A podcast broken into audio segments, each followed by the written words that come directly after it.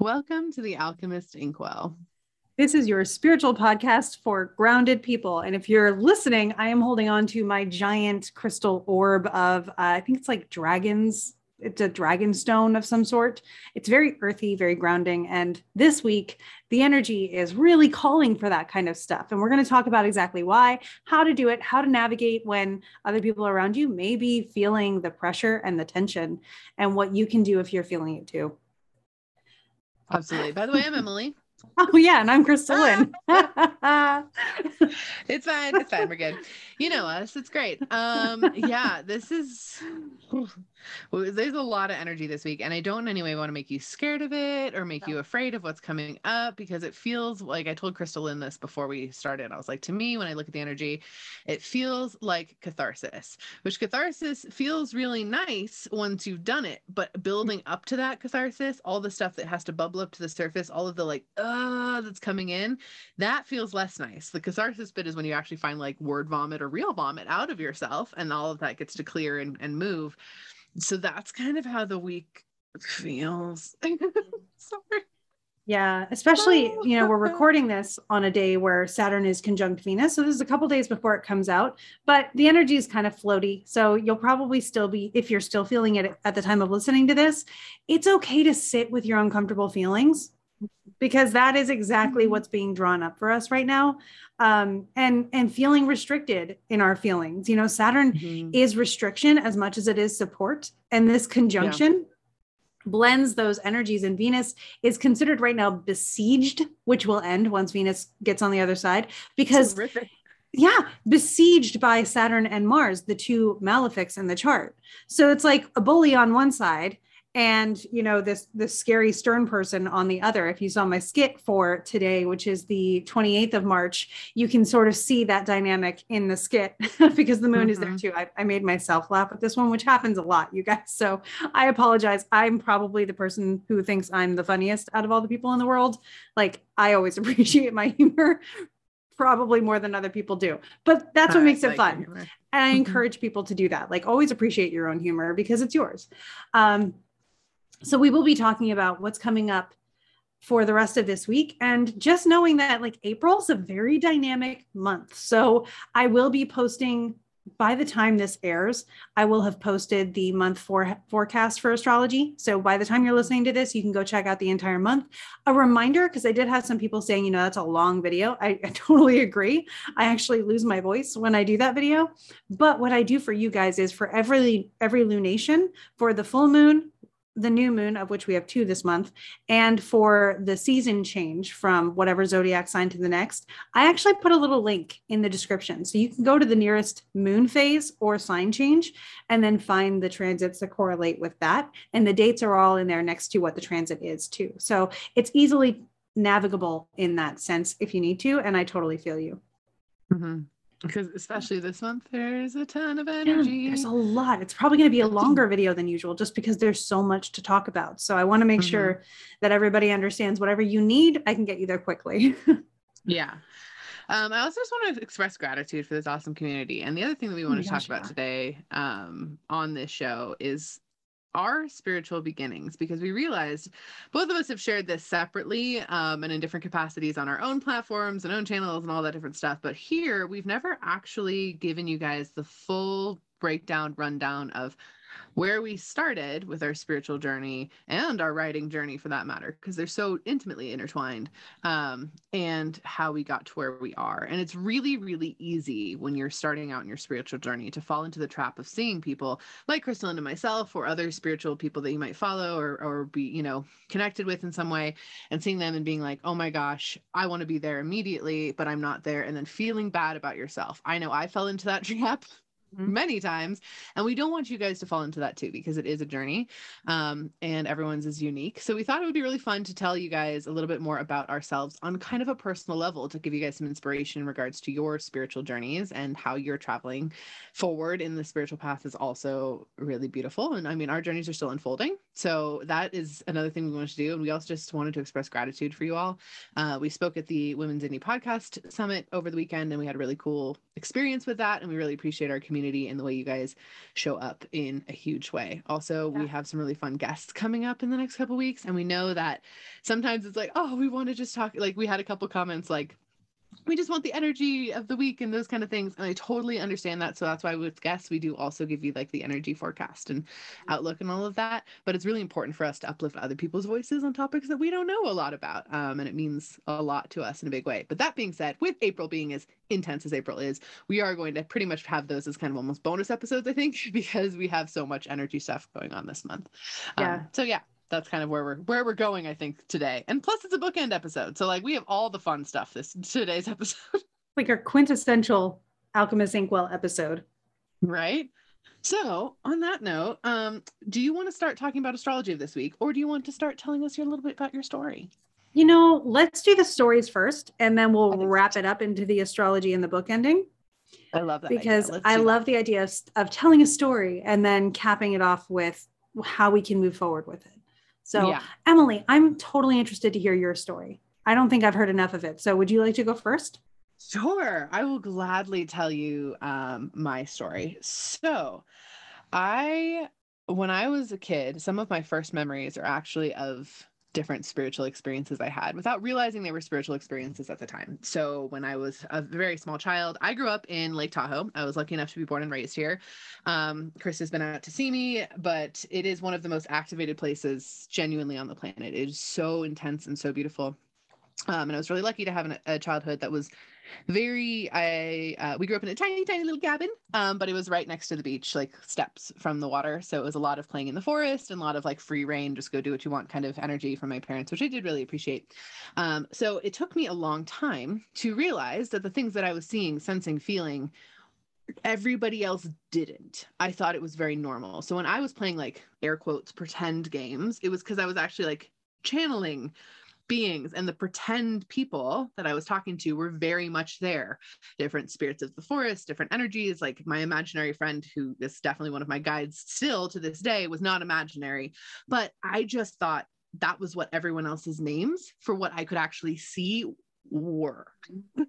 Um, I could see them, I could feel them, I could walk into a room of adults and know what everyone was feeling, what was going on that was always very overwhelming for me. Had my neurodivergency in there, which doesn't necessarily help, but all of that stuff combined was just very, very intense.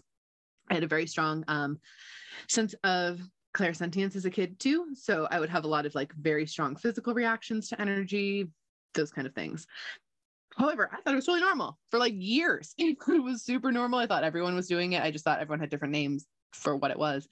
And then I remember I was like eight or nine, maybe even younger than that.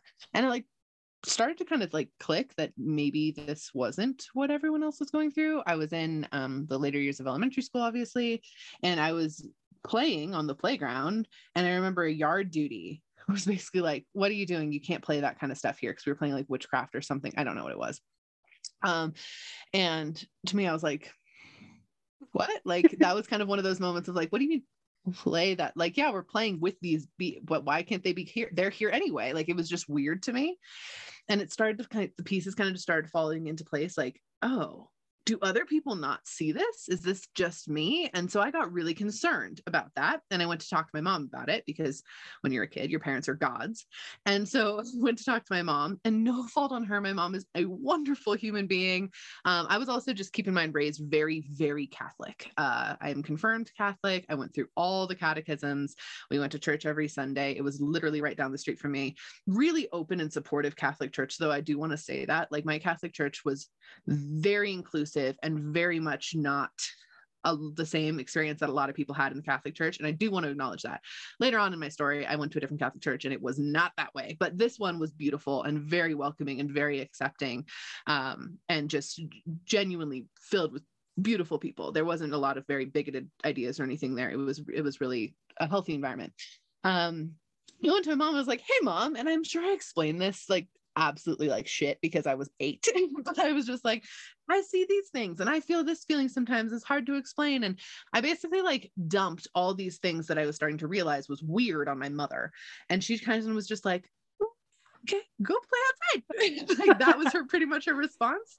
Um, and I, you can tell, you know, from my chart, but I'm a Scorpio moon. I internalize things very, very, very deeply. So to me, I was like, oh my God, my mom doesn't know what this is. Therefore, it's not okay. Therefore, I'm weird for feeling it. And that is unacceptable. So I started the process of trying to shut it down. I was also at that age where like playing intense imaginary games was starting to kind of go away too.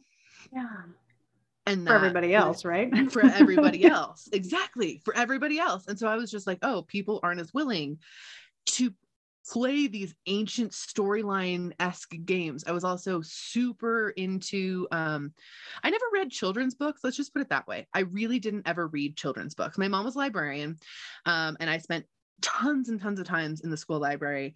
And even from the time I was like six or seven, I was like picking up Uh, Bill Wallace books, but not the funny ones, like ones that are geared toward like fifth grade boys. I was like, I'm gonna read these ones. It's about surviving in the wilderness and like just different. I never really did that. Like the my big series that I fell in love with in the seventh grade, mind you, I was 12, was the Clan of the Cave Bear. There is active RAPE in that book often, and I was just. Eh, eh, Ancient stuff. So I was always that kid too, because it always felt more real and more depth and whatever. And like it was very inspiring. But everyone's trying to shut stuff like that, like those magical worlds kind of down at that age. So I was already like, okay, I'm weird. And I was I've been, I'm five foot 10, almost five foot 11, and I have been this height since the fifth grade.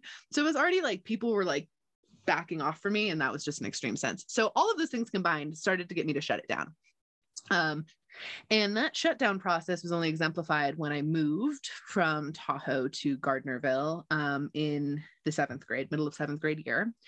Um, the problem with that is I went from a school where my grade had 25 children, all 25 children I had known since I was two, and I didn't have to be anything but but myself. I had no masking, basically at all, and up until that point, there was no need for it everyone had known me forever. I had known them forever. We had all seen each other at our worst. Like there was no need to mask at all. It was not, it was totally fine. Um, I went from that to a grade of 800 plus in one day in the middle of the school year. And I completely shut down at that point. And that started a really destructive pattern of me completely limiting my abilities. And I'm sure you can relate to this, but when the second you start to limit your abilities, the amount of fear you have in your natural life is unprecedented. Yep. Everything weird, magical, spiritual that happens to you, not only do you feel like you can't talk about, you also feel like isn't going to be believed and therefore is terrifying. It's going to hurt you. I couldn't watch scary movies. I couldn't be around anything even remotely like suggestion of spirituality at the same time I was moved into that other church, which was good. Um, I also have gone to multiple funerals in that church, and I, every time there's a funeral in that church, I'm just like, why are we here? This is bad energy to be put to rest in um it's it's really really not good. And so everything was just kind of sitting on top of me. So from the time i was basically in middle school to the time i was about a junior in high school i was completely doing everything humanly possible to shut it out which of course didn't work. Like you either can shut it out totally and like then you want it's a struggle to get it back in a big way or you try to shut it out and it doesn't work and it, everything is just like really painful and icky. Um yeah that was kind of the space i was in and it's rough, right? Because you're trying to shut it out, but it's trying to level you up. It's trying to mm-hmm. get your attention. So it's only going to become more prominent as you try to avoid it. So that yeah. avoidance and the fear that goes along with it. Yeah, totally. And my guides, I can look back at it now and just like see all the times my guides were like, no, no, no, do this. And like I know them and we've had conversations about them and I like about those times and you know, different experiences I had in high school where I was so incredible incredibly protected and different things that like I should have died. I was not. Mm. Um, I, I, just to be openly honest, I did a lot of drugs. Let's just put it that way. In high school, I did a lot of drugs, and I got a lot away with doing a lot of drugs. Um, period. And it was not always great situations, and I wasn't always very smart about it. Um, anyway, I was never a kid that drank though, because to me that shut off the spiritual stuff doing the different drugs that I did, which was never any necessarily hard drugs, but the drugs that I did would open up the spiritual stuff and other people would want to talk to me about it. And that was like, yes, I can be myself for like a little bit of time. And other people are going to be receptive for it, like about it for like a little bit of time. And that was so relieving. And that was literally what I was doing it for, is because I just wanted to get to exist as a person for a little bit of time. Um, and it was really, really nice. And um, that being said, I also kept myself excruciatingly busy. I was an honor student in everything. I worked full time from the time I was 16 um, on. I haven't ever, ever really stopped.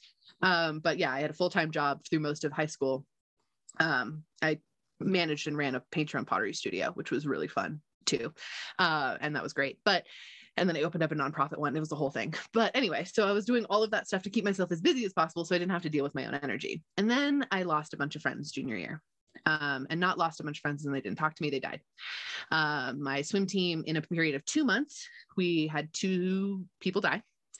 And it became one of those things of, I can't block this out necessarily, which made me way worse uh, to the point where my senior year of high school, I was having my mom sleep in bed with me almost every single night because I was so afraid of ghosts because they were actively talking to me. And my sweet mom, again, she didn't know that that was why I just was terrified and I was like, I need you to sleep with me. So she was. What would happen is I would was having nightmares. I was being communicated to by ghosts. And so Hope, my main protector guide, would wake me up by shaking me. So I would actively wake up being shook physically, and then I would freak out. Doesn't mind. She was protecting me by doing that, but to me it was like horrific. Um, and that all that ended up landing me in a severely abusive relationship um, because I was looking for external validation. So, what happens when no one understands you, especially no one understands your spiritual abilities, is you shut off your own intuition. and so, all intuition goes out the door. And that's what happened to me. So, people who weren't good people, I was letting them in still because I didn't really, I didn't want to have any feelings of what they, whether or not they were good.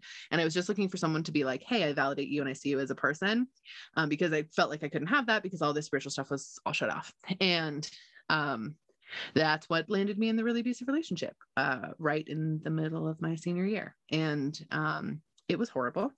Also, this whole time, just to touch on it really quick, writing was my escape, which is how I became a writer and how I became an author because that was the only place I could be magical and people would get it. Um, so that was has always been my escape forever, um, which has been nice because that's always been really supported by my parents. But anyway, I was with him for four years. And in that time, it was fight or flight the entire time. There's nothing, I guess it was probably the beginning of my, it was the end of my junior year that we really started getting into a relationship. And then I was with him for four years. Um, and yeah, that triggered my fight or flight the whole time. So it's impossible to be magical when you're in fight or flight constantly. It just doesn't work. So my intuition basically was entirely shut off during that period of time. I had two kids. I was a teen mom. I am a teen mom. I guess not anymore, but I was at the time. and um when and looking back again then too like my guides were very concrete. My spirit guides hated him. One time one of my guides threw dishes at him. It was great. I thought my house was haunted every time. My house was not haunted every time. I was very certain it was. I was like oh my god there's ghosts here. It was totally just my guides being like very present and being trying to get him to go. Uh, a bunch of horrible stuff there. Finally left him. And when i left him got back on my own feet again i realized that I had kind of run out of things to be scared of, that I had been scared for so long and all the worst possible things that happened to me that I was like, I'm going to open up my abilities again. And the problem with that is, even though I wanted it, it didn't work because I had blocked it off so much that I absolutely couldn't open them up again. So um, I spent years basically getting acquainted with them again. And I had done like tarot stuff in high school and like started to do like again, was in these spaces where people wanted to listen to me because they were in an inebriated state. And so I was starting to like let that stuff open again in that zone. And so it was like getting in touch with that again. I actually got in touch with my guides which is a kind of longer story, but you know, my protector guide, things that happened to really lead me to open up. And after reading like, I don't know, hundreds of books, multiple certifications and multiple different things, all these mm-hmm. different things, I finally was able to realize that for me, the kicker was it needed to be fun and it needed to be simple because I couldn't handle spirituality if it was just another thing that was going to be hard that I needed to work at. And so that's why now I do everything very simply, very openly, very like, hey, let's teach you how to do this in the easiest way possible, because that to me is alignment. Um, and yeah, so it's kind of grown from there. But that is like very, very nutshell didactic version uh, yeah. It's, it's amazing. There's there's so many parallels. I'm constantly like our astrology shows that we have amazing synastry, but uh-huh. even in the parallels in what we've gone through, it just constantly surprises me. And I honestly think, you know, knowing your astrology, as you mentioned, you have that mm-hmm. Scorpio moon, but you're a Libra rising. That Scorpio moon is in your 12th house. That is in an untouchable kind of place for you. So the fact mm-hmm. that you reached out to people in order to be able to sort of ground yourself and say like i can't touch this so i need someone here with me that can witness with me i mm-hmm. honestly for having little to no guidance externally from yourself i think you did a fantastic job navigating that journey yeah, it was mm. an interesting part. And this is the thing I always recommend for people too is like discovering how, like, what it feels to be aligned for you or when something's mm-hmm. in alignment for you is the best thing you can do for yourself spiritually. Because mm-hmm. if not, you're going to take everything that everyone says is truth because you aren't going to know better because you're just starting, air quotes on both of those things. And so if you understand that your alignment is really what dictates what is truth for you and what's going to work for you, it's going to change everything. Because, like, I mean, I read books by everyone. I listened to so many different podcasts, like all these different things just to try to open up. And really the end game was like, honestly, none of it really was what I needed. I needed to just have fun with it and take the pressure off of it and do what felt good. I spent a lot of time being a Hellenic polytheist during that time. Again, ancient stuff really felt good. Turns out one of my guides is a, Greek deity that I was always very anchored with. Um, and it's super important to me, which is why I was so drawn to that. And I get that now and I take that foundation. I'm not a Hellenic polytheist anymore. Definitely polytheist, but like in no way, or um, you know, in no way is it the same as it was. But it was just like trying and sampling out as many things as I possibly could just to discover my own alignment. And that is the single best thing you can do for yourself spiritually is to just like go to a buffet and try all the food and see which one you like the most. and if something gives you opinion. food poisoning, don't eat it again. yeah, exactly. Yeah. Um, so yeah, now I've been, you know, actively practicing this in kind of a professional sense and a very deep spiritual sense for like professionally, like six-ish years dabbling, but like actually working on my own gifts and abilities since, like I said, since I was in high school and was in those spaces um, where people would listen. Um, which was forced, but uh, hey, it worked, and that's what I had to do. Um, yeah. So, yeah. Now we live in a space though where we can actually talk about this. 10 years ago, 15 years ago, not a chance. You could not. Like there was nowhere you could talk about this space. It wasn't, it was like I remember seeing um Sylvia Browne on like mm-hmm. some daytime talk something when I was in middle school and being like, oh my God, there's someone that speaks about this openly. Like, no way. And I would watch her like insatiably before my mom got home for the day and would like turn her off immediately so no one could see that. Um, and I think that anyone who has a spiritual inclination has some version of that type of story yep. of like someone is doing this stuff and it's not it's different from like oh that sounds cool or like i like like ghost investigation shows it's this feeling of like someone is like me it's that representation in media space and it's such an interesting if you're any type of like marginalized community seeing yourself represented in media is just so insane. And I'm not saying the psychics are a marginalized community at all, but just that feeling is the mm-hmm. same, mm-hmm. you know, as when I read a bi character in a book and I feel that level of representation. It's the same feeling. And so, and yeah, yeah. So that's my story in a nutshell, a very, very big nutshell. yeah. uh, yeah. Yeah. So, and again, writing took me through all of it understanding that channeling was writing a lot during a lot of that time i was a ghostwriter um, you know writing books for other people writing my own books on kind of on the side and it is really what healed me and definitely what came out of that abusive relationship was being an author in a, in a real capacity and i'm super thankful for that because mm. not i think i would have lost my mind mm. yeah i guess so, that what is your story? I know there's so many parallels already, and I love. I'm really excited yeah. to hear it all the way through too, because so, we bounce yeah. off of each other across the country at exactly the same times, and it's so weird. It is the coolest thing for me. Um, it is a from birth thing, especially recognized in hindsight. My weirdest thing, and this shows up in my chart too. My my astrology mentor Larry always points this out because I ha- I also have a Scorpio moon. However, mine mm-hmm. is conjunct Pluto and my ascendant. So my first house, like first and foremost, this is how I see and greet the world. So I have been hyper aware of death since before anybody explained it to me. and I would every time mm-hmm. to this day, I'm 30, almost 32, and every night there are, there's this awareness of death that I just sit with as I'm trying to fall asleep. And when I was a kid, and sometimes still now, that would bring about anxiety attacks. So mm. I was the little girl who was running, screaming out of my bedroom, telling my parents I didn't want to die. And they're like, Who told you what death is? so that was most of my childhood, which really kind of cued off to my parents like there's something different here, I guess. Mm-hmm. And then my uh, my experience with masking actually didn't come from that. It came from uh, I, I learned to mask on my first day of preschool because when mm. I was mm. dropped off at preschool, it happened to be the end of playtime and they played a song that was supposed to cue to everyone that you clean up. And I was not aware of this. So I sat down and just started playing on my own as I was kind of used to. You know, I had my own world that I kind of lived uh-huh. in. And someone came over to me and they were like, This is the cleanup song. You're supposed to clean up. Are you stupid? And so I learned not to talk. First first experience. And so i always stood out to teachers because i would excel on my schoolwork because i would have dialogues with guides and and whatever mm-hmm. sources that were external through learning and through associating. And you know letters to me had personalities numbers had personalities. So it was how they mm-hmm. all worked together that helped me learn how to spell and count and all of those things. And then throughout school i only like just kind of thrived in my own world, having occasional like best friends, and then that best friend would leave, and then new best friend would come in or whatever in the real kind of space. Everything else was me on my own at home, playing in my own mind. The the names of the characters would change, but there was always somebody hanging out with me, and I was content with that for the most part. And then when I was, I think, eight or nine, um, I lived most of my childhood with these weird episodes, didn't know what they were. My parents tried to get them diagnosed throughout my childhood, but I hadn't recognized that there was this process going on until wow. it got really bad when I was eight. And I got diagnosed with um, here's a Google it for everyone Moya Moya, which my principal at the time thought was either a Hawaiian island or a Pokemon. And really, it's a Japanese word that means puff of smoke. And it's a neurological, uh, progressive disease or syndrome that just uh-huh. closes your capillaries in your brain. So I didn't have circulation to my brain.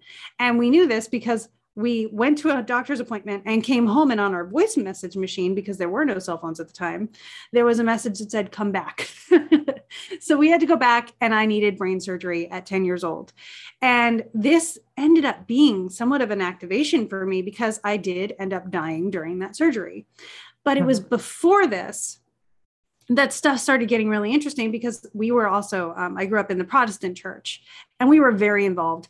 And so when we realized that krista needs surgery there was this prayer request and i was on prayer lists throughout canada and the us but there was this woman in our congregation that said hey i'm doing this sort of prayer energy healing kind of thing. It can't hurt. It can only help. What if i work with her before her surgery to help her sort of energetically and spiritually prepare so I started learning what she called therapeutic touch. And she taught me how to meditate, how to center myself, how to send love to people, how to see and feel energy, which ended up being something that I could just recognize that I could do. So I was starting to be able to move energy around and all this stuff. And um, so, like, right before I went into surgery, people were talking to me and I had this like sense of calm and I was like, I'm going to be okay. I'm going to be okay. Because mm-hmm. it was one of the first times that I recognized I was talking to something. Mm-hmm. And so 10 hours later, I wake up to find that I had died during surgery. And ironically, at the moment I died, this woman who was teaching me energy therapy was in an airplane, got this overwhelming feeling that I needed energy, wrote down in the book she was reading what the time was, and sent me energy. And it just so happened to correspond with the moment that I came back unassisted. The doctors had my my head open and literally they said it was so chaotic because of capillaries bursting all over the place. They stepped back and just didn't know what else to do. And we're co- contemplating like salvaging and like stopping and coming back to it later. But then I, I, apparently came back unassisted at the same moment that this person sent me energy. So it was really cool. And mm-hmm. that was when i was like okay something exists right?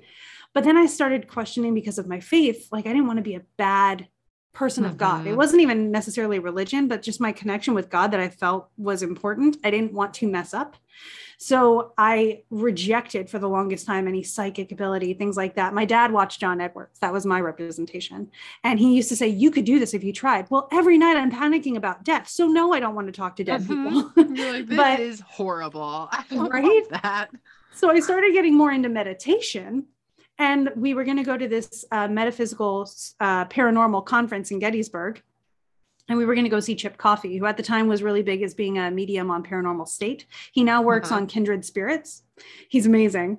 Um, but we went and we ended up sitting in the front row. And the week before we went, I meditated and I was like, give me something to help me prove that this is real i'm just so tired of doubting you know if you're there mm-hmm. give me something in the real world i need i need a clue right and they said at that conference something big's going to happen i was like okay fine. So we get to that conference and chip's version of giving readings is you have to raise your hand if you want one. So he'll do a gallery reading but you raise your hand if you are looking for a message. And that mm-hmm. guides him of, of the hands who needs the message and who do i channel in which is a lot less exhausting for energy. So i thought that was kind of cool. But that's how i always do group readings. Yeah, I, I understand I, everyone wants a message, but I need you to volunteer that you yeah, want it. I yeah, totally I kind of go back and forth. But um at one point he said, everybody put your hands down. And he got really frustrated. And I was watching, I was just thinking, oh wow, that's like woof. He said, you know, usually I do it this way, but every once in a while, someone who's supposed to put their hand up doesn't put their hand up. He walked straight in front of me and said, What is up with you? And I was just like, I meditated and they said something important was going to happen. And now I guess this is it. And he was like, yes. And then told a room of 200 people, this person is also a medium. And for the rest of the time that we were there for like another two hours, whenever someone asked a question about being a medium, he would tell them what it was like, then look at me and say, Aren't I right? Isn't that how it is? And relate with me and draw me into the identity of this being an area that is like normal. And I was just mm-hmm. sitting there like, yes, that's exactly what it feels like. So it was this super validating experience. And from that point on, I dove into finding mentors, getting certifications, doing all of these things that if I needed so much to let me trust me, I wanted to mm-hmm. be able to mm-hmm. give people evidence to trust me and that led me down the you know where i am now where it's gallery readings but let me validate for you the energy first and you know psychic readings but let me validate the energy first. Uh, astrology so i can confirm with data what we're seeing and what we're picking up on and that kind of stuff. So it's been i was 10 when i had the surgery and i started learning energy therapy. I'm almost 32 now so like that expanse of time where i've been really working with uh, physical healing mediumship metaphysics and like the occult practices, I guess you would call it. Uh-huh. Occult, by the way, means hidden. Uh-huh. That's all it means. So I really want to like clear that up for people. Occult does not mean evil or devil. It just means the hidden or secret arts. which Right. simply that. So mm-hmm. that is, you know, and it's very scorpionic. I understand everybody's out there like, oh, well, she's Scorpio rising with Scorpio moon and Pluto. Yes, absolutely. It's in the chart. There's evidence for that. Huzzah. Um, so that too over time though i did also experience the same thing. I was actually almost on mtv once for being a psychic medium but when i interviewed with them i was like i feel like you're going to exploit the people i'm working with. At the time i was only working with one client who was experiencing cancer and I didn't want them to be filming us going through that together. So uh-huh. it's like, I uh-huh. really don't have anything for you. And if you're going to do that, if you're going to paint it in a good light, I can talk to this person. But, and they were like, oh, you must be thinking of, I think it was VH1. We're MTV. And I was like, no, you're MTV. like, you're not going to exploit this. So like, I didn't get on early TV. 2000s. You exploit everything. Yeah, yeah. So I didn't. I wasn't on MTV, but I was almost on MTV, which was kind of a validation and initiation in and of itself. Like you could be mm-hmm. on television because you have this. So that was really cool, and it also helped me stick to my integrity to say no. I reject this invitation because it's out of integrity, which is a huge factor for me yeah yeah and that's you know my my very fast speedy neurodivergent psychic nutshell that goes on there. I was I had this like physical initiation when I died during surgery and came back and just got really fixated. Scorpio for anybody wondering is a fixed sign and a lot mm-hmm. of my energy is fixed. So I get very narrowed in and mm-hmm. have a mm-hmm. one track mind and get like focused. And uh, that's fortunately my hyperfixations and special interests fall into this realm and I've been able to make use of it and it's such an honor to be in a space like this with someone like Emily who balances my energy so well, but also complements enough that we can see each other and still balance with that Libra beauty that you have. So, I mean, I think we're really exceptionally lucky because I feel the same way yeah. with you because I am really not fixed. I'm very mutable. And so it's really fun to have that balance come through in so many different ways. I also just love that you shared that you could, you threw it to like your guides who, even if you didn't know who you're talking to at the time, and you're just like, all right, I need to trust myself, give me an opportunity to do that. And then they yeah. came through because that is a huge thing. I kind of did similar with my guides during my mm-hmm. awakening journey as well. Or I always call it my reawakening because I came in extremely awake mm-hmm. and then had to re reaccess everything and even like i said through high school and doing the healings and work i did that way too it's just having to reaccess anyway I call it reawakening, but similar thing of just like, okay, show me that I can trust this, and then having them come through is so important. And so I always love to highlight that. I'm glad you highlighted it too mm. for people who are on that journey of like, hey, put it on this team that knows more than you to prove it to you, to show it off to you, to give yourself an opportunity to understand how special and magic you are. Because everybody is, and everyone can do this stuff. It's just your own journey to, to open it up in your own way. Because Krista and I do our intuition stuff very differently. Yeah. We ask ourselves each other for pings all the time. Yeah, and it's it's awesome because like I know you mentioned you're um polytheistic that the that was the term you used right i actually I mean, consider myself or whatever you want yeah. to call it but yeah i consider myself ultimately monotheistic in that i believe in the universe and the expressions that kind of trickle down through the basically the chain of being which is another um yeah. like sort of what worldview but i i view everything as sort of a branch and then a branch it's like a family tree that all comes from the same thing and that mm-hmm. one thing is what i go back to for a source um, kind of like when we go to the creator yeah in seventh I, plane kind of energy. that. Yeah. I but I acknowledge that, well. that, like when I'm focusing on a certain thing, I'm going to give it a name to sort of channel into that specific subtopic. And uh-huh. that's where I go like Venus, I'm looking for these kinds of things. So I'm going to look into the Venus energy of this or Saturn. I really need some structure and focus right now. I'm going to go into the Saturn things. So I think for me, it's a both and, but I also love that I come to you when I want to understand more about like mythology and that and like different deities and the expressions of different mm-hmm. deities. I learned a lot about it when I was in Egypt, which is another hugely activating experience. And uh, the the guide that I was with explained all the Egyptian gods as netters or natures. Mm-hmm. And that's when it really clicked for me like, oh, just the way that we, you know, archangels are kind of like netters because they're mm-hmm. a different expression with a focus. Mm-hmm. Planets are kind of like netters, very much because they're an expression with a focus. I consider them to be like a grandfather kind of netter, where the, everything else kind of comes down, and you can have multiples that kind of answer to the moon and Venus mm-hmm. and other blends. But I think that's really cool that you have that area of story that I get to tap into. And then I try to be helpful as possible with like different planetary things and those archetypes as well. Cause it always does come back to like an archetype, but the expressions yeah. of that archetype, it's so nice that we have this range going on. Yeah, it's really, really fun. And I just really appreciate you. And I'm, I, I love hearing about your awakening journey because it's always just so it's so interesting and so unique um, and i think you. a lot of people can relate to that too like when they got a diagnosis and that kicked mm. off their journey too, which I think is yeah. just really impactful and important. Also, just your way of seeing the world is so incredibly unique, and I just value it very, very deeply. Thank you. It's nice to hear that because you know I only have my experience and inside my own head, like we all do. So when right. someone from the outside validates your experience, like you know John Edwards, or when you were experiencing yours, it's always helpful. So to anybody mm-hmm. out there, hopefully this validates your experience. It also empowers you to help validate others.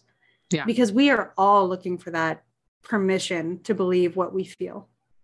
Yeah, and even in the time period when I was like shutting stuff down, and I did leave the church um, when I was, I think maybe 15 or 16. I was like, I'm not doing this anymore.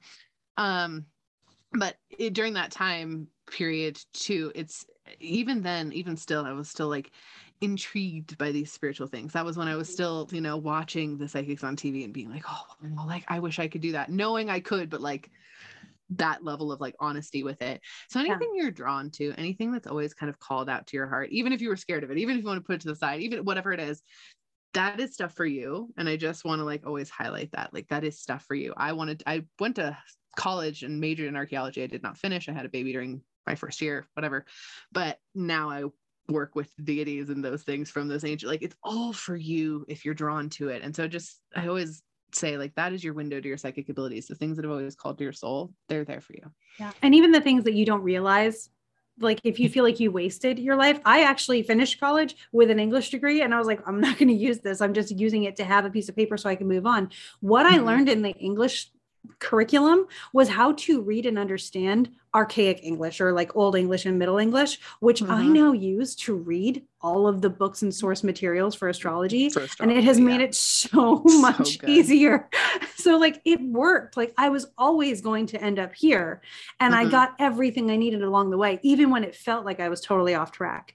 So, you know, even when I was in not so great relationships. And it's like, what was the point of that? But what I learned from mine was, you know, from the background I came from, I held myself to like walk the line. And anybody who's off the line feels sorry for them. And I, I would not want to meet myself, my high school self, because I would probably roll my eyes at that person.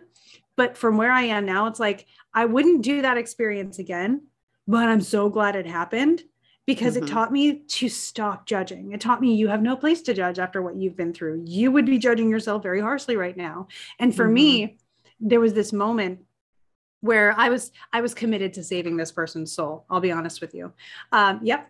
And and one day we were supposed to spend the whole day getting to know each other again and getting back on track with our relationship. And I don't know why my phone's going off right now, but you know what that usually means to me. Yep. So, but we were gonna go to my parents' house really quickly first. And I saw my dad at the grill. And this was one of the first moments where I really connected with my guides because I looked at my dad and something in my head said, okay, you're done. And the me who I am suddenly sat in my body. Mm-hmm. And the mm-hmm. me who I was was absolutely gone. And I became this version of me. And I took off the engagement ring and threw it, said a curse word for probably the first time in my life, and went and got my stuff from the place that we were living and you know took then two or three years to just really work on myself. But it was just this pivot moment. And i've looked at the transits and it's pretty crazy how that all happened. But talk about an activating experience you know mm-hmm. even when it's something that you really wouldn't wish on someone but since it happened yes. it was it was a short it was a lot of learning in a short period of time for me. And i'm grateful for the result That is a very good way of putting it. Yeah. I am also grateful for the results. Not all the results, but the most impactful. There are some results. other pieces that that come along with it, but ultimately, yeah. Yeah human experience is hard. Let's just put it that yeah. way. Like being a person incarnated in 3D reality is just inherently challenging. Mm-hmm. Doesn't mean it has to be bad. And challenging doesn't mean bad. And I highly encourage you to like disconnect that. Hard doesn't mean bad either. But like sometimes just being a people is a real mission. So yep. validate That's- that too one of my favorite affirmations is I overcome obstacles with renewed inner strength because that's the inevitable part. It's inevitable mm-hmm. that if I'm in an obstacle, I'm getting stronger. That's why I like to call it my training montage. So, you know, that was a heck of a training montage. And there are still some some bruises from it. You know, mm-hmm. I, I, still get sore. Maybe I twisted an ankle or whatever metaphor you want to go with. Um, whenever conditions are similar, my knee starts twitching. I don't know, but but it's one of those situations where the best of it that I could get, I, I drew from it, and that was definitely yeah, a conscious cool. decision. Yeah, yeah still working on hmm. it. Sometimes I still find things where it's like, oh, that can be reformed or repurposed, and I can mm-hmm. choose to implement it this way. But it's not perfect because we are, like you said, living a human experience. So there is this this dichotomy of this and that, and this mm-hmm. or that. Um, but still, I'm having a good time. I'm yeah. having fun. and it's by no means we're neither of us even remotely consider ourselves to be at the end of our spiritual journey because that's no. not how it works. There isn't an end no. where I'm like, I am the most psychic. Like that's never going to happen. It is constant growth. And I'm content with that forever. Give me constant growth forever. I am in mm-hmm. the best place mentally and spiritually when I am growing. So when it mm-hmm. stalls out, that's when I freak out genuinely. And so I just want to highlight that for anyone who's like, wow, like, yeah, we've come a long way and we've done a lot of work. I know both of us have very similar certifications in many things. We have very similar writing paths, all these different things, because that has been a lot of work, but that doesn't mean that the work is even remotely close to ending. Yeah, I know. And just like you, writing was my escape. I didn't mm-hmm. have a lot of friends and I wasn't invited out a lot. So I would come home and just write stories. And that was my socialization. And it was perfect. I loved it. I mm-hmm. wasn't even aware that I was not including myself in this other aspect. You know, every once in a while, my parents were like, why don't you go hang out with so and so? And I was like, I would try, but it would never stick. And I would always go back into my book. Um, but speaking yeah. of training montages and continuous yeah. growth, we do have quite a week ahead of us that Let's begins with this, this new moon. Yeah. Mm-hmm. So, new moon in Aries, the first new moon of the zodiacal year, pretty cool. Um, but it is really a call to adventure. And that's how mm. I want to see this. Speaking of hmm. story structure, right? right? This is a call to adventure. And the call to adventure is not the first thing that happens in a book. The first thing that yeah. happens in a book is the establishing of the normal world, right? So, little yeah. story structure lesson here. Um, you establish the normal world and set up either the character is content there, but is about to be pulled out of their comfort zone, or they're about to learn why they shouldn't have been content there and something needs to change. And then mm-hmm. they get invited out of their comfort zone into this adventure that helps them grow and helps them create a new world. Mm-hmm. This is where we're at energetically right now. It feels a lot like that. So, what we have with this new moon in Aries, uh, the new moon itself is closely coming into conjunction with chiron so i want to point that out normally i like i i'm very discerning about when i include chiron into my interpretations because it's a very personal thing very often but this mm-hmm. in transit since the sun's right there um it feels kind of important and i want to make sure i'm looking at the correct chart here there we go. So the uh, the new moon is at 11 degrees. So that's the sun and the moon with Chiron at 12 degrees. They're right there. And that really shows me that this initiation of this cycle, which is the last new moon before we hit eclipse season, the next new moon mm-hmm. we have will be an eclipse. So this is saying we are opening ourselves up to healing. And when you open yourself up to healing, you need to let oxygen hit the wound right mm-hmm. so we're we're kind of knowing that we may be clenching our teeth through something in this and i, I don't want to sugarcoat either. I also don't want to initiate fear. There's mm-hmm. no reason to be afraid because you are held through this by your energy by your guides by the fact that everything is a cycle. So we are we will swing back the other way at some point. And i you know through april i'll show you when that's happening as well. And there will be like i said the april overview on our um, YouTube channel on the Alchemist Inkwell mm-hmm. YouTube where you can check this out. And I will go into the nitty gritty of every little thing going on. Uh, for the purpose of this episode, though, we are looking at some big Saturn energy where Saturn at this point is going to be very close to it's just Venus is just getting on the other side of Saturn at 25 degrees Aquarius with Saturn at 22, but Mars is close behind at 19. Now, Mars and Saturn are the two malefics of the chart, and mm-hmm. that's simply holding the space of the denser energy. Let's put it that way if we want to keep it as neutral as possible. Mm-hmm. Saturn tends to be restrictive, holding structure, setting boundaries, and holding rules, right? Mars actually is the aggressive, wanting to get things done, kind of barreling through things energy. So when you put restriction and that explosiveness together, what the the way I've been feeling it is it's like a bowstring that's pulled so tight and Saturn is holding it so tense and Mars mm-hmm. is coming in plucking it but it's so tense that if you pluck it, there's going to be a repercussion. It may snap. And I feel, especially since Saturn is in domicile here, it's Mars is not. Mars energy. I'm sorry, that's so funny. Yeah. What a good yeah, analogy. It's just an instigator kind of like, energy. Oh, oh, you want yeah. this bear to be poked? Okay. yeah. But Saturn's the bear, right? And the bear right. is in the bear's cave. Mars is the one that wandered in. Exactly. So Saturn ultimately seems to have the upper hand here, but Mars just isn't thinking enough steps ahead very impulsive. Um, so it seems like a breaking point of pressure. Pressure. I also get the sort of um, the teapot, which has built up so much pressure that now the steam has to come out mm-hmm. in that space. Um, so this is a steam releasing from the valve, healing on the horizon, but you may be feeling the buildup of that pressure mm-hmm. saying it's time to go into stillness. The new moon is dark, right? The moon is overshadowed completely. The next new moon is going to be an eclipse, a lunar eclipse. So the moon will be even more overshadowed.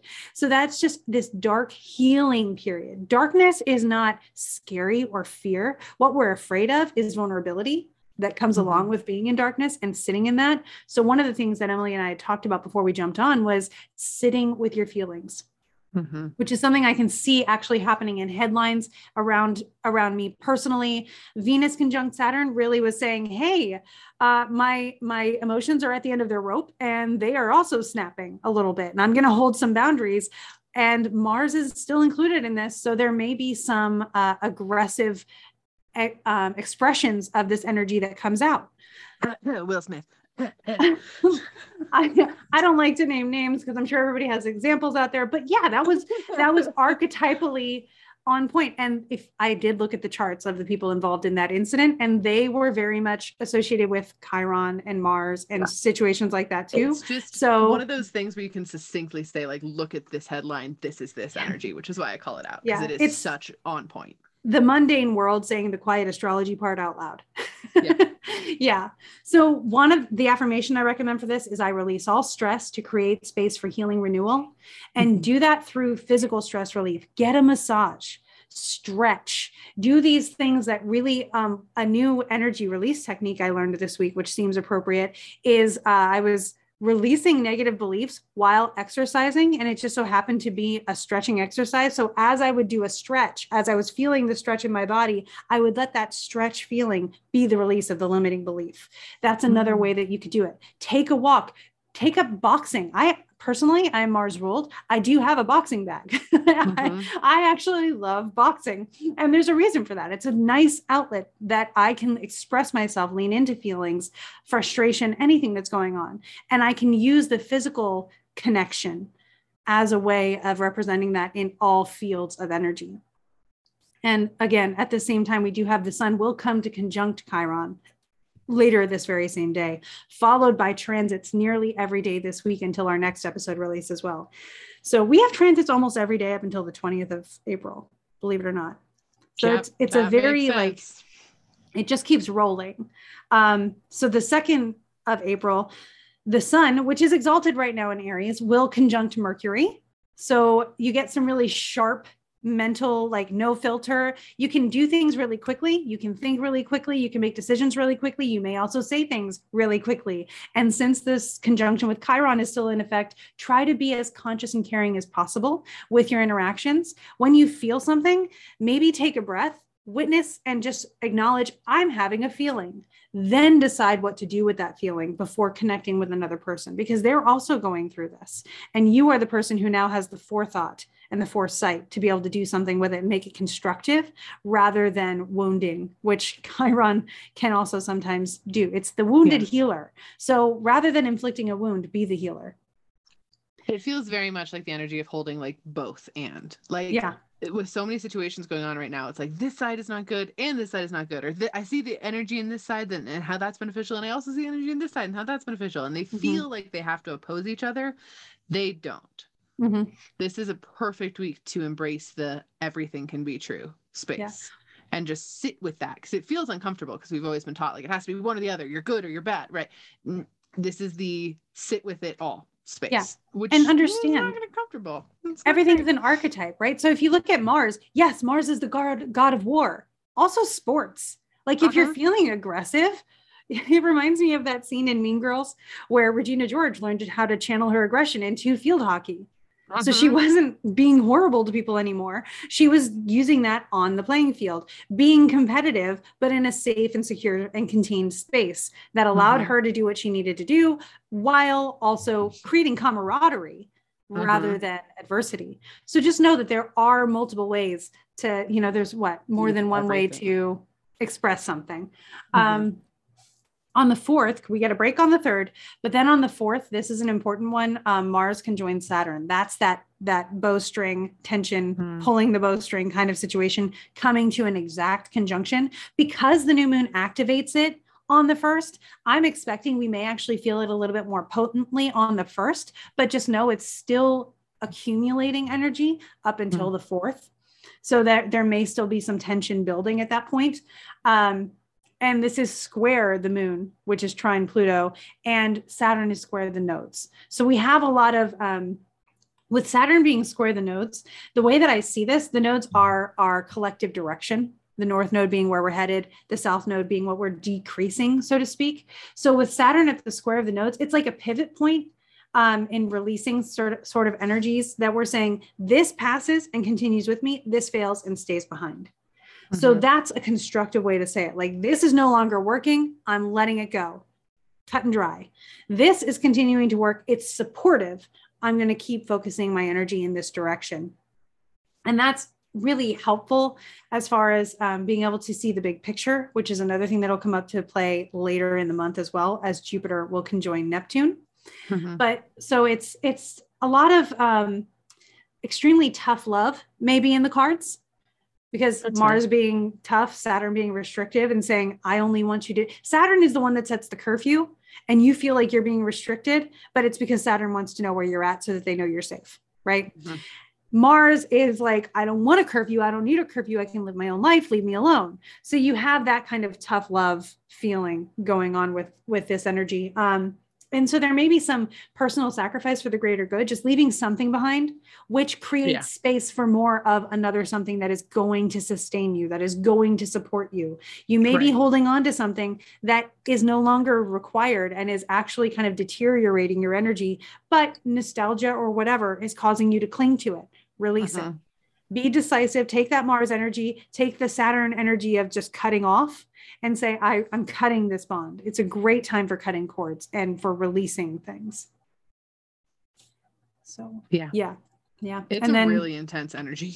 it's a big one. And it's you know it's two major players of that kind of affinity in the zodiac coming together. It's not one i want to brush off. So i'm glad that we're really looking at it. And then on the next day venus will move into pisces. So venus is officially out of aquarius away from the malefics and into her sign of exaltation. And she will be um mars will take his turn squaring the nodes that day. So this is venus coming into like a spa Remember, she Hmm. rules Libra and Taurus. So that's her house, which is great. She's got a couch there and she likes relaxing there. But like that. Pisces, That's a good way of putting it. Pisces anticipates Venus's arrival. Pisces made up a, a guest room for Venus and is like giving Venus the mini fridge and saying, hey, all expenses paid, you know, really Mhm. treating Venus. So this is the the moment to breathe and to sort of recover and relax and de-stress from anything that may have been going on. Um, it's I the song Daydream Believer comes into my head where you get to finally cheer up and you get to be the daydream believer because we have that Neptunian, Jupiterian, Energy, spiritual energy of Pisces, and it's peace. Pisces, in its highest expression, can be very peaceful and still. And so we have this peace and quiet finally after a little bit of chaos coming in. And Venus will Yeah. be here for a while. It also reminds me of Elsa at the end of Frozen. Uh, at the end of Frozen, where Elsa freezes all the snow around her and just creates this still, quiet space, even though everything feels devastating, she gives herself this this almost mental palace among all the chaos. Everything's frozen, people are watching, but she takes a moment for herself. Mhm.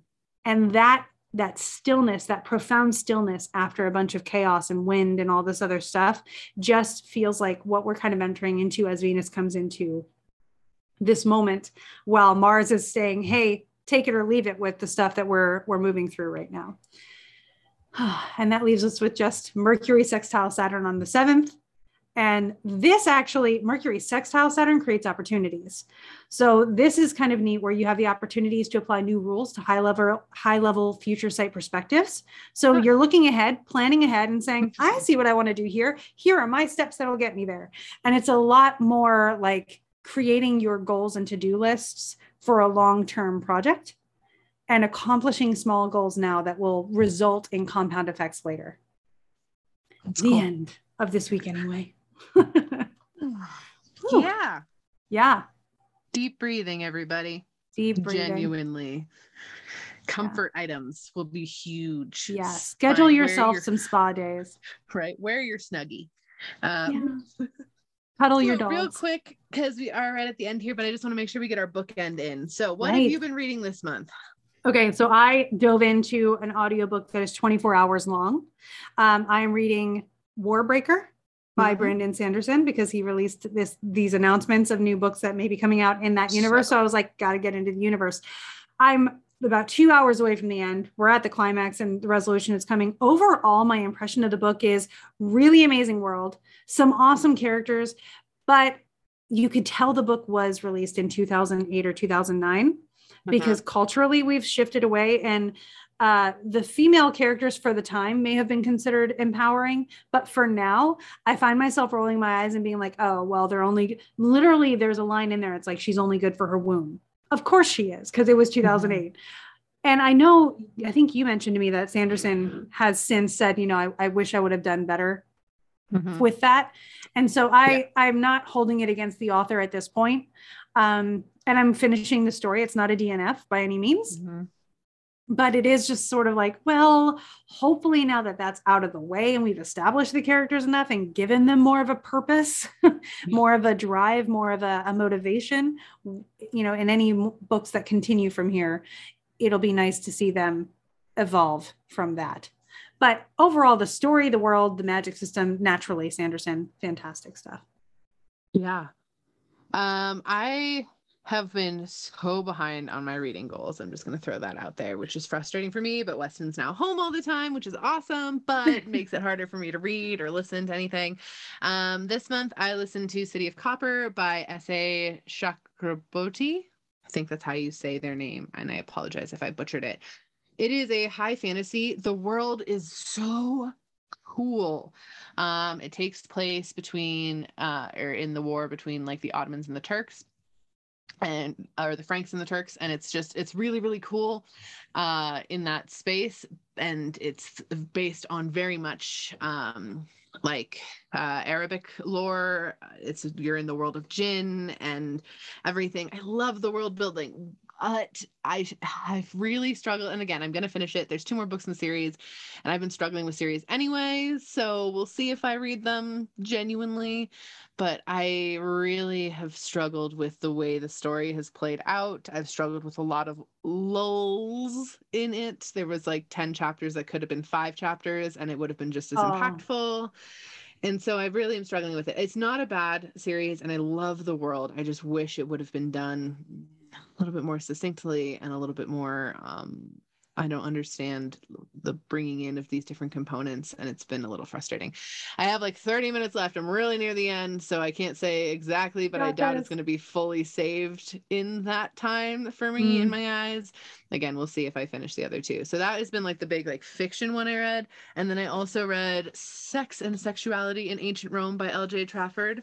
Um, I want to highlight the picture on the cover really quick. It is this woman who's naked. I'm not showing it on the screen, uh, and then there is a little cupid that is peeing through a wreath onto her. And that is the best God. statement of sexuality in ancient Rome that I could possibly say. So that was again for the research for my book, um, Locusta, which I'm writing, right. and it's amazing and I love it. So that's where I'm at. That's what I've read. Yeah, I've been doing a lot of source text reading for astrology as well, like Agrippa and Ficino and all uh-huh. those, you know, Valens and things. And I'm just loving it. I'm preparing for conferences that I'm uh-huh. going to uh, in May and August, and for other events that are happening later in the year, um, which I can't announce yet, but I'm so excited. I can't wait to be able to announce it. It's going to be really fun. Um, mm-hmm. But yeah, so I'm making sure that, like, I know the concepts, I'm making sure I know where they come from. Again, that fixed energy in me and my Saturn in Capricorn in the third house is like, yes, but yeah. why? mm-hmm. So I'm I'm really diving into the learning aspect and it's a lot. And I can I see you're doing the same thing. And it's just so fun to like look back and realize how not mm-hmm. different things were. Again, my degree right. is actually coming in handy because I can read these older kind of worded texts and laugh because I get their senses of humor, which is really fun. Yeah. I currently have nine books about ancient Rome sitting within arm's reach, which I just would like to highlight. I think it's hilarious. But it also is like interesting when you dive into those spaces, especially when you're doing research for a novel specifically, which I always want to highlight. Like whenever you're doing research, it is so hard to learn so much and then write one book in it and not write another one and another one and another one. Exactly. So I'm already like, I think I'm gonna have to do more in this space, which is interesting. But yeah, and I'm yeah. sure it feels the same way with astrology. Like you learn one concept and it's hard to learn not learn another one, another one, another one. And like, yeah. Well, I wrote um I wrote Tear Down the Sky recently, which yeah. is I created a whole world based on astrological worldview and basically mm-hmm. Avatar the Last Airbender, but with planet energy. And I keep thinking, like, okay, I did that. But if I were a reader, I would want to know more about this. And I have so many characters and so much that comes after that I may end up being one of those authors that's like, okay, this person's story is over, but the world continues. And I might continue to use that world space. We'll see. Yeah but I, I don't know yeah. that I'll be able to, re- to resist it with how much I'm getting into, especially since my next nonfiction book is going to include uh, planetary energy and writing. So yeah, yeah, KristaLyn and I have a bunch of really fun announcements gonna, that are going to come forward this year. So thank you guys for being yeah. on this journey with us. Um, you got this. You genuinely got this. Yeah. I can't say it enough. You will be okay. Yep. We will make it through. It's all uphill from here not in a bad way, but in like a we're cresting to the top of a mountain. Oh my god, what just happened? She's dying laughing. You will be okay. You didn't hear that? No. You said you got this, and my phone gave me an emergency alert for a weather alert that's happening right now. So I hear you got this, and my phone starts freaking out and panicking. and I was just about to say, no matter what your journey is, it's going to be okay. and it that's is. So Don't let I like I I believe in divine timing, and I know that that happened, and I think it was to really diffuse the energy. Yeah. Um, know that this is a time to be aware though right? Mm-hmm. emergency alert means be aware. It doesn't mean you're going to die. It means be aware. Take mm-hmm. like initiative. Take enlightened action not enlightened action. What do you call it? Inspired action. Inspired and aligned action, action. Yeah. action yeah. Make sure that the steps you're taking are the steps you want to be taking the steps that you have decided to take and are empowered in that.